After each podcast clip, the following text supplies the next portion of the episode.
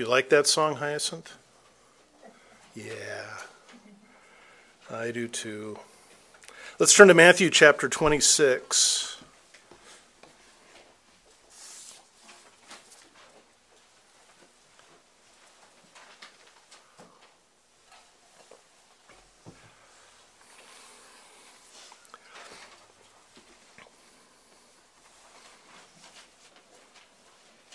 Beginning at verse 30. Matthew writes, And after singing a hymn, they went out to the Mount of Olives. Then Jesus said to them, You will all fall away because of me this night. For it is written, I will strike down the shepherd, and the sheep of the flock shall be scattered. But after I have been raised, I will go ahead of you to Galilee. But Peter answered and said to him, Even though all may fall away because of you, I will never fall away. Jesus said to him, Truly I say to you that this very night, before a rooster crows, you will deny me three times. Peter said to him, Even if I have to die with you, I will not deny you. All the disciples said the same thing, too. Father, uh, th- these are were certainly challenging words, difficult words for Peter and the others to hear. They're not much easier for us. The more we think about them, the more troubling they can become. And so we ask that as we look at this scripture breathed out by you, bearing your authority, that you would teach us and encourage us, not by our ability to do what Peter couldn't do but by your grace and your mercy. And we thank you, Jesus, in your precious name. Amen. I want to begin by just laying a foundation of, of God's decrees and God's word and the perfections of them. It's an, an enormous blessing to have the word of God in writing. Uh, there's so much that the scripture tells us that we would never know otherwise. Romans 1 says that looking at nature, looking at the, the, listening to the voice of the heavens, as Psalm 19 calls it, we can catch an idea of God's eternal nature and divine power, but that's it. Because of the scriptures, we know that our Creator is named Yahweh. That's the name He gave to Moses when Moses says, What is your name? Uh, we know that the scriptures tell us how everything came to be. The scriptures tell us how we came to be and what our purpose is. Our purpose is to glorify God and to enjoy him forever. 1 Corinthians 10:31 and Psalm 73:25. The scriptures tell us by the way why we don't why we don't glorify God and why we don't enjoy him. And it was because our father Adam sinned and his nature when it fell became our nature it became fallen. It, he passed it down to us. And the scriptures, of course, tell us God's predetermined plan that his own son would take on human flesh, live a holy life, die on the cross to save sinners, and rise from the dead to give them eternal life and an eternal hope. Because Yahweh can't make a mistake, his word is inerrant. Because Yahweh can't be wrong, his word is infallible. It's an incredible blessing to have the scriptures. They are the only God breathed revelation that we have. There is nothing else. There is simply nothing else. It's all sufficient for all of life and godliness, 2 Peter 1 3 says.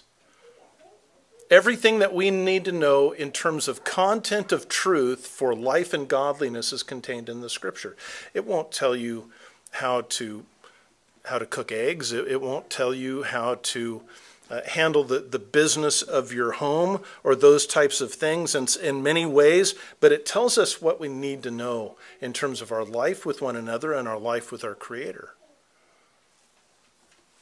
It's not overstating the matter to say that the Bible that you have in your hands, whether it's in printed form or in digital form, uh, is, is all the information you need about life and godliness. There's no more data to add. The power, by the way, for that life and godliness comes from His Spirit. It doesn't come from you. This is all true about the Word because of God's absolute knowledge. He doesn't guess at what's going to happen in the future. He doesn't predict like people today predict. Uh, a couple of weeks ago, people were predicting that San Francisco would beat Kansas City in the Super Bowl by a small margin. As it turns out, turned out, Kansas City beat San Francisco by a small margin. That's human predictions. That's the way human predictions function. Uh, I read about a man, by the way, somewhere in, in Wisconsin, he was not named. He lost $100,000 betting on the coin flip. He predicted it would be one and it was the other. Well, that's, that's not biblical prophecy. The scripture sometimes will even use, depending on your, your translation, the word predict. But you should never think about it as being our kind of prediction. Instead, it's a foretelling of what is absolutely certain and unquestionably going to happen. And there's two reasons that that certainty exists. The first reason is the decrees of God, the, Yahweh's decrees.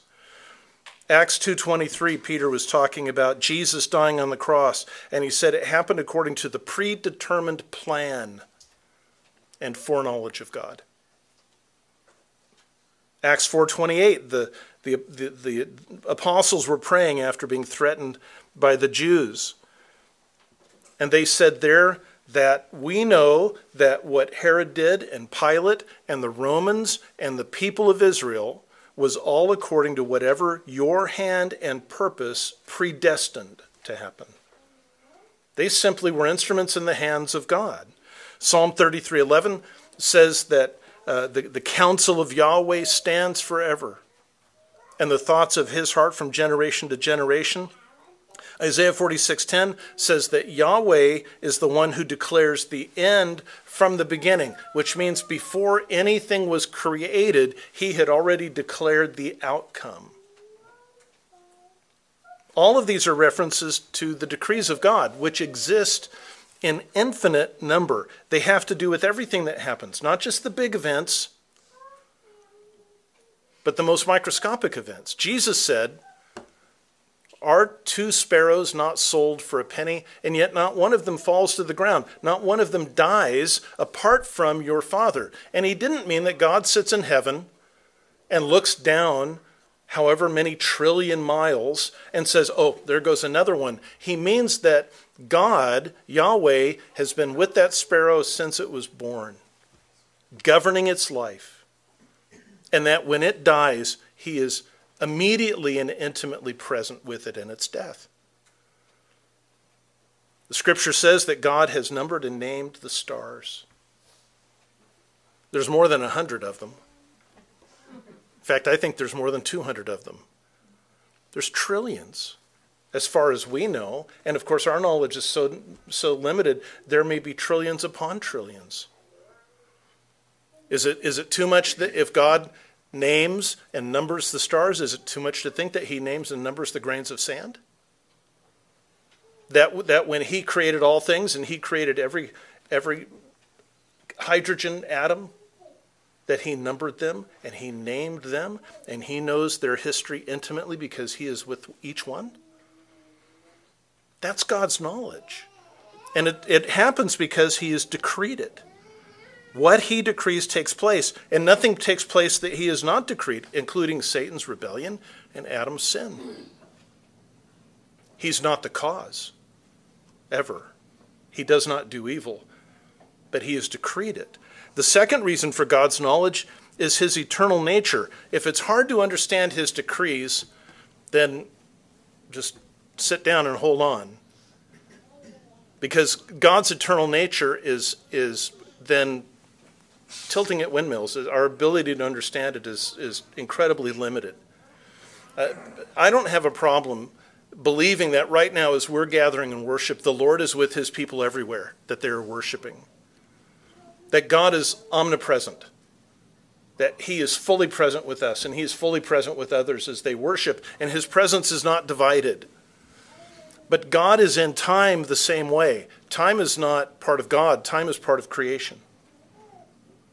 And so God is not just everywhere at the same time, He is in every time at once.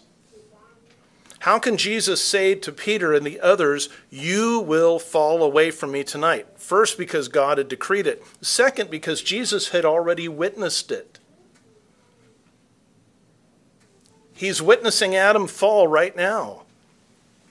He's witnessing you in eternity with him in fellowship right now. That's what Romans 8 is getting to when it says, Those whom he foreknew, he also predestined in time. He also began the process of salvation within time, but he foreknew you as his child in eternity to come before anything had been created. That doesn't mean he looked forward down the corridors of time, I've heard people say, and saw what would happen and then learned from that. It means he determined so much that you would be his child that in eternity to come, he is already there with you in your glorification and Christ likeness. He's already witnessed it. A.W. Tozer writes in his wonderful little book, The Knowledge of the Holy. If you haven't written it, read it. If you haven't written it, don't. It's already been written. But if you haven't read it, read, read it. He says, God dwells in eternity, but time dwells in God. He has already lived all our tomorrows as he has lived all our yesterdays.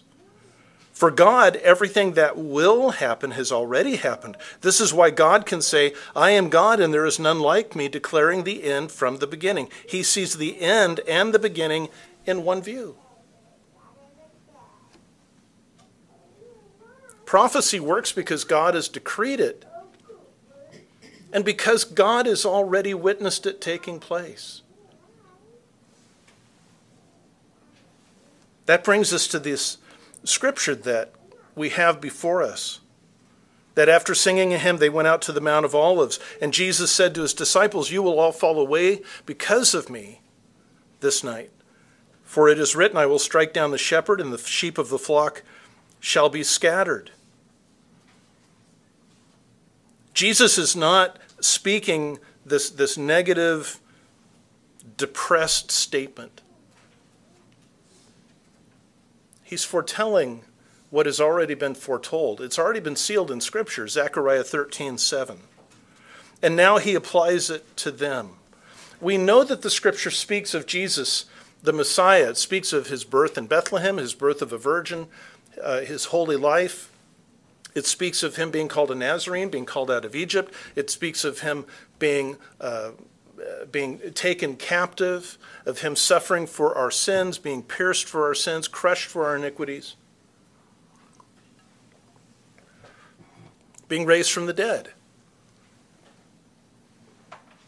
Scripture also speaks prophetically of his disciples abandoning him. It, it, Psalm 41 9 foretells Judas' betrayal.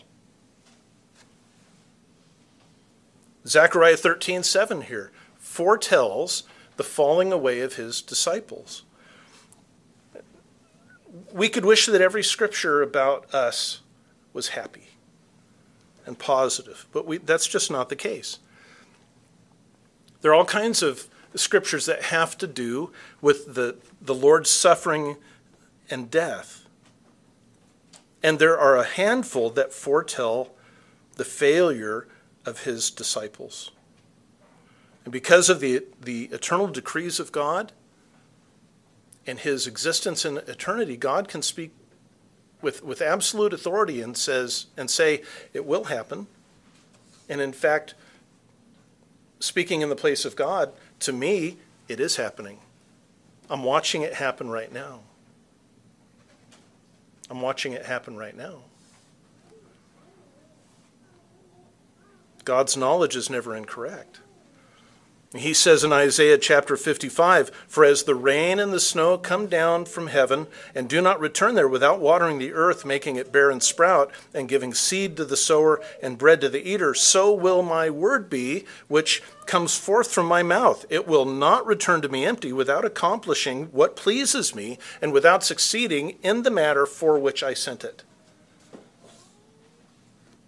So let me ask you could anything prevent the crucifixion of Jesus? We know in John 13, uh, speaking of this night, they've had the, the, last Passover and the first Lord's Supper. During the meal, uh, according to John 13, Jesus said to Judas, What you do, do quickly. And Judas got up and left. And we know that he went to make arrangements to lead the soldiers to the garden and arrest Jesus. What if Judas had decided halfway, What am I doing? What has he ever done harmful to me? I can't do that to him. I'm just going to go back home. Was it possible that Judas could do that? No. God had decreed it. Was it possible that the soldiers, when they came up and said, uh, when, when they came up and Jesus said, Who are you seeking? And they said, Jesus of Nazareth. And he said, I am he. And they fell. Was it possible that they would say, We're not touching this guy? No. Was it possible that at the trial, that the chief priests and the elders would hear Jesus speak and believe that he was the Messiah. You are the Christ, the, the, the Son of the living God. No. Is it possible that Pilate could have said, You guys are nuts. He's done nothing wrong. I won't crucify him? No. Because Herod and Pilate and the Romans and the Jews did whatever and everything that God's hand and purpose had predetermined. It was not possible. Is it possible that anything would keep these men from falling away? No. It had been decreed, it had been prophesied. By the way, out of the countless number of decrees, God has chosen to take just a bare handful and seal them in Scripture. They don't come to pass because they're in Scripture. They come to pass because they're His decrees. They're in Scripture because they're His decrees so that we know when they come to pass, He has done it. But the decrees of God that are not in Scripture are just as cemented and fixed. Now, we can praise God that Jesus didn't stop with, You will fall away. He says, But after I have been raised, I will go ahead of you into Galilee. So, God had decreed the resurrection of Christ. He had already witnessed it as taking place. Jesus the man, it, this, this is so hard for us to comprehend. Maybe it's hard, maybe it's just hard for me and not for you. But Jesus the man is, is looking at time unfold a second at a time, as it does for all of us.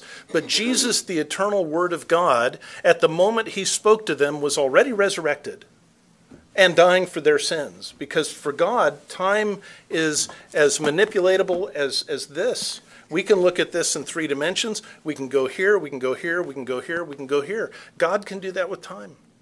And He does do that with time.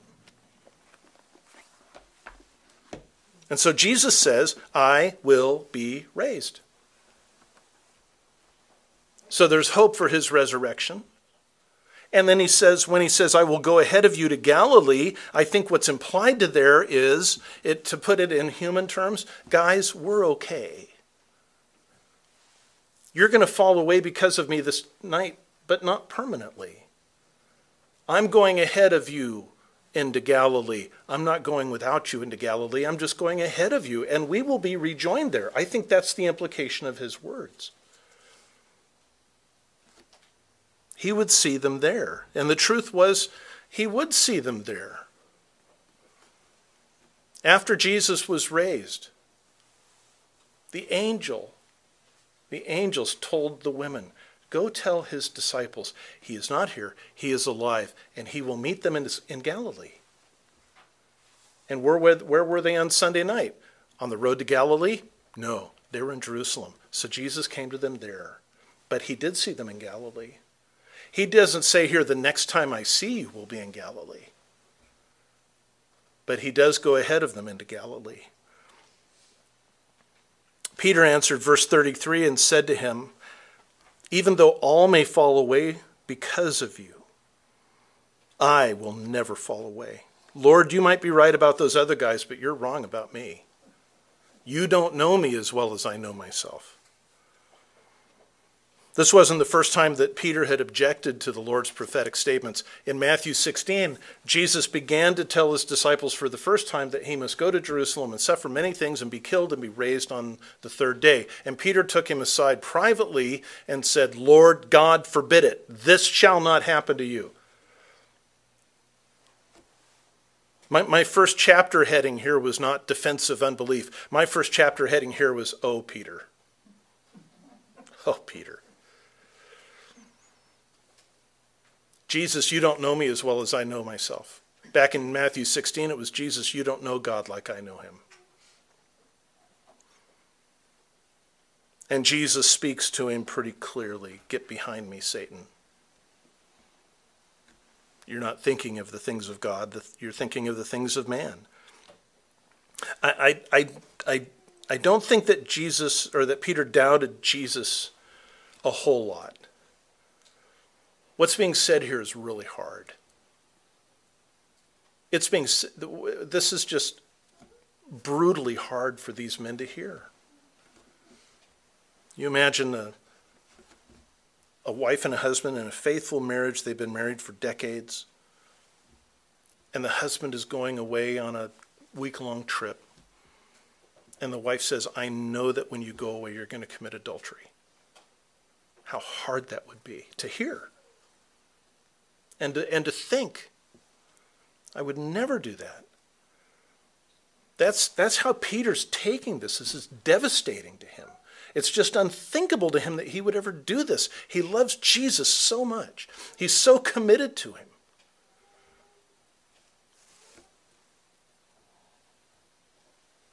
There's all kinds of happy promises of Scripture. Matthew 25, 34. Come, you who are blessed of my Father, inherit the kingdom which has been prepared to you, uh, prepared for you from before the foundation of the world. Claim that. That's a good promise. I like that, that promise. That's a good one. How about Romans 8:32? He who did he who indeed did not spare his own son but delivered him over for us all, how will he not also with him graciously give us all things? Claim that. There's a good promise. You can put that on a plaque, hang it on your kitchen wall.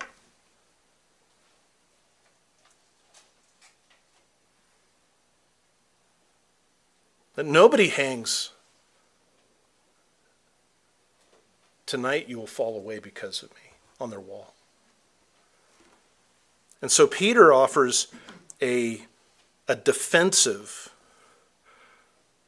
statement of unbelief. I don't believe you. Even though all may fall away, even though the rest of these guys will fall away, I will never fall away. Peter didn't want to hear it. It was impossible for him to even admit the possibility that Jesus could right, could be right, much less the reality that Jesus was right. But it's crucial that he take Jesus' words to heart. Not because Jesus is interested in beating him up or destroying his self image or, or putting him into a state of depression, but because he and the others would fall away. And Jesus knew they would. And he bore them no ill will because of it. And they needed to know that. And so Jesus says in verse 34 I say to you, truly I say to you, before the rooster crows, you will deny me three times. And it was Peter's opportunity to say, Lord, forgive me for doubting you. I don't want to think that I could ever fall away, but if you say that I will, it must be so. And I can only ask that you would forgive me and that you would restore me. But instead, Peter doubles down. And frankly, he does exactly what we would do. Even if I have to die with you, I will not deny you. And all the other disciples said the same thing Lord, you couldn't be more wrong about me. I know myself infinitely better than you know me.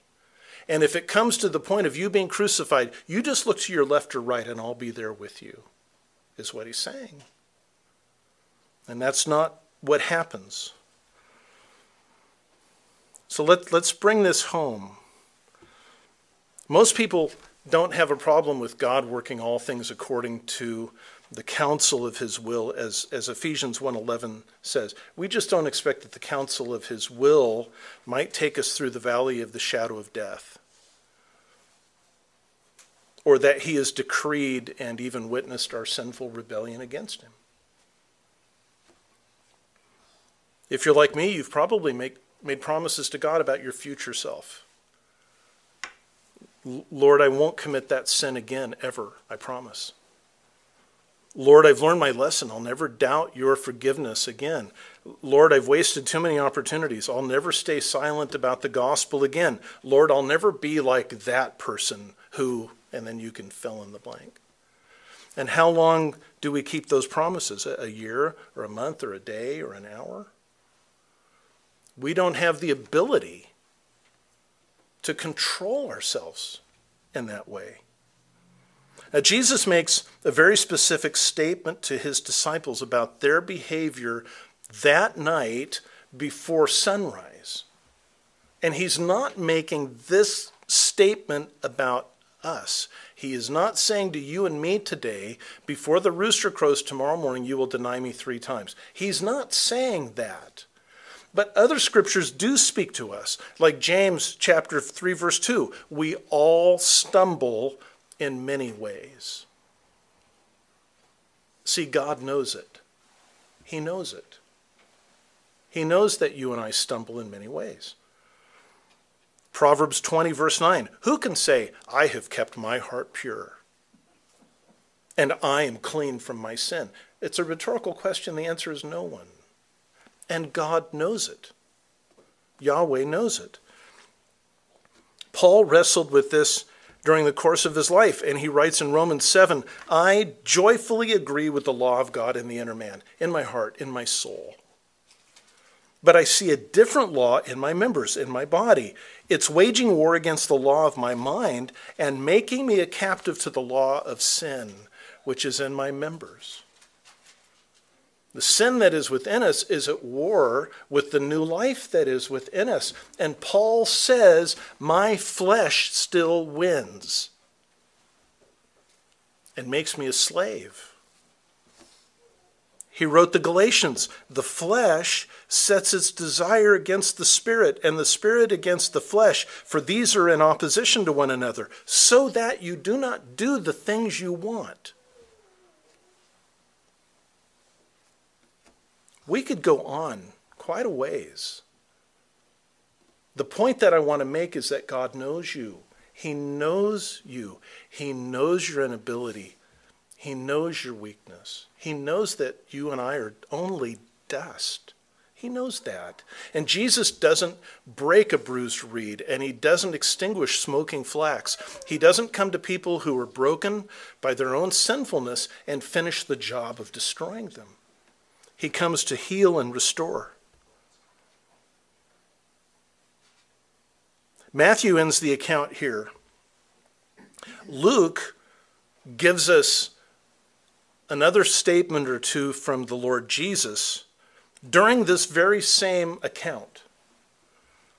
Simon, Simon, behold, Satan has demanded to sift all of you, plural, You use plural there, all of you like wheat.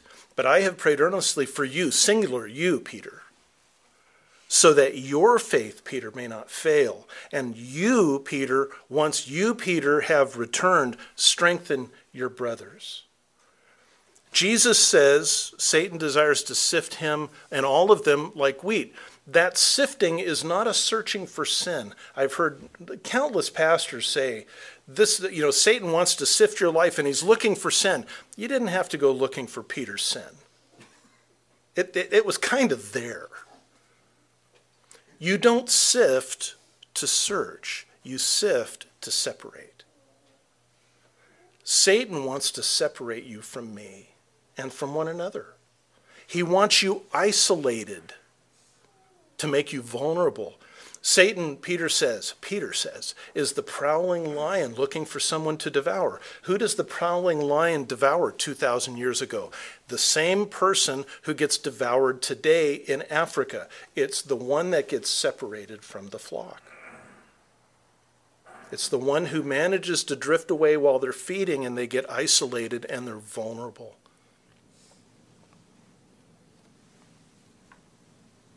The devil wanted to separate the disciples from the Lord Jesus and from one another, and Jesus gave him permission.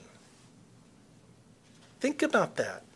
It's our Job moment, or rather, their Job moment. Satan comes and says, I demand that you let me sift your disciples like wheat. And Jesus, instead of saying no, says, Okay. And he doesn't even seem concerned about it. Why? He says, I have prayed earnestly for you. Not, I will pray when it happens. I have already prayed that your faith may not fail.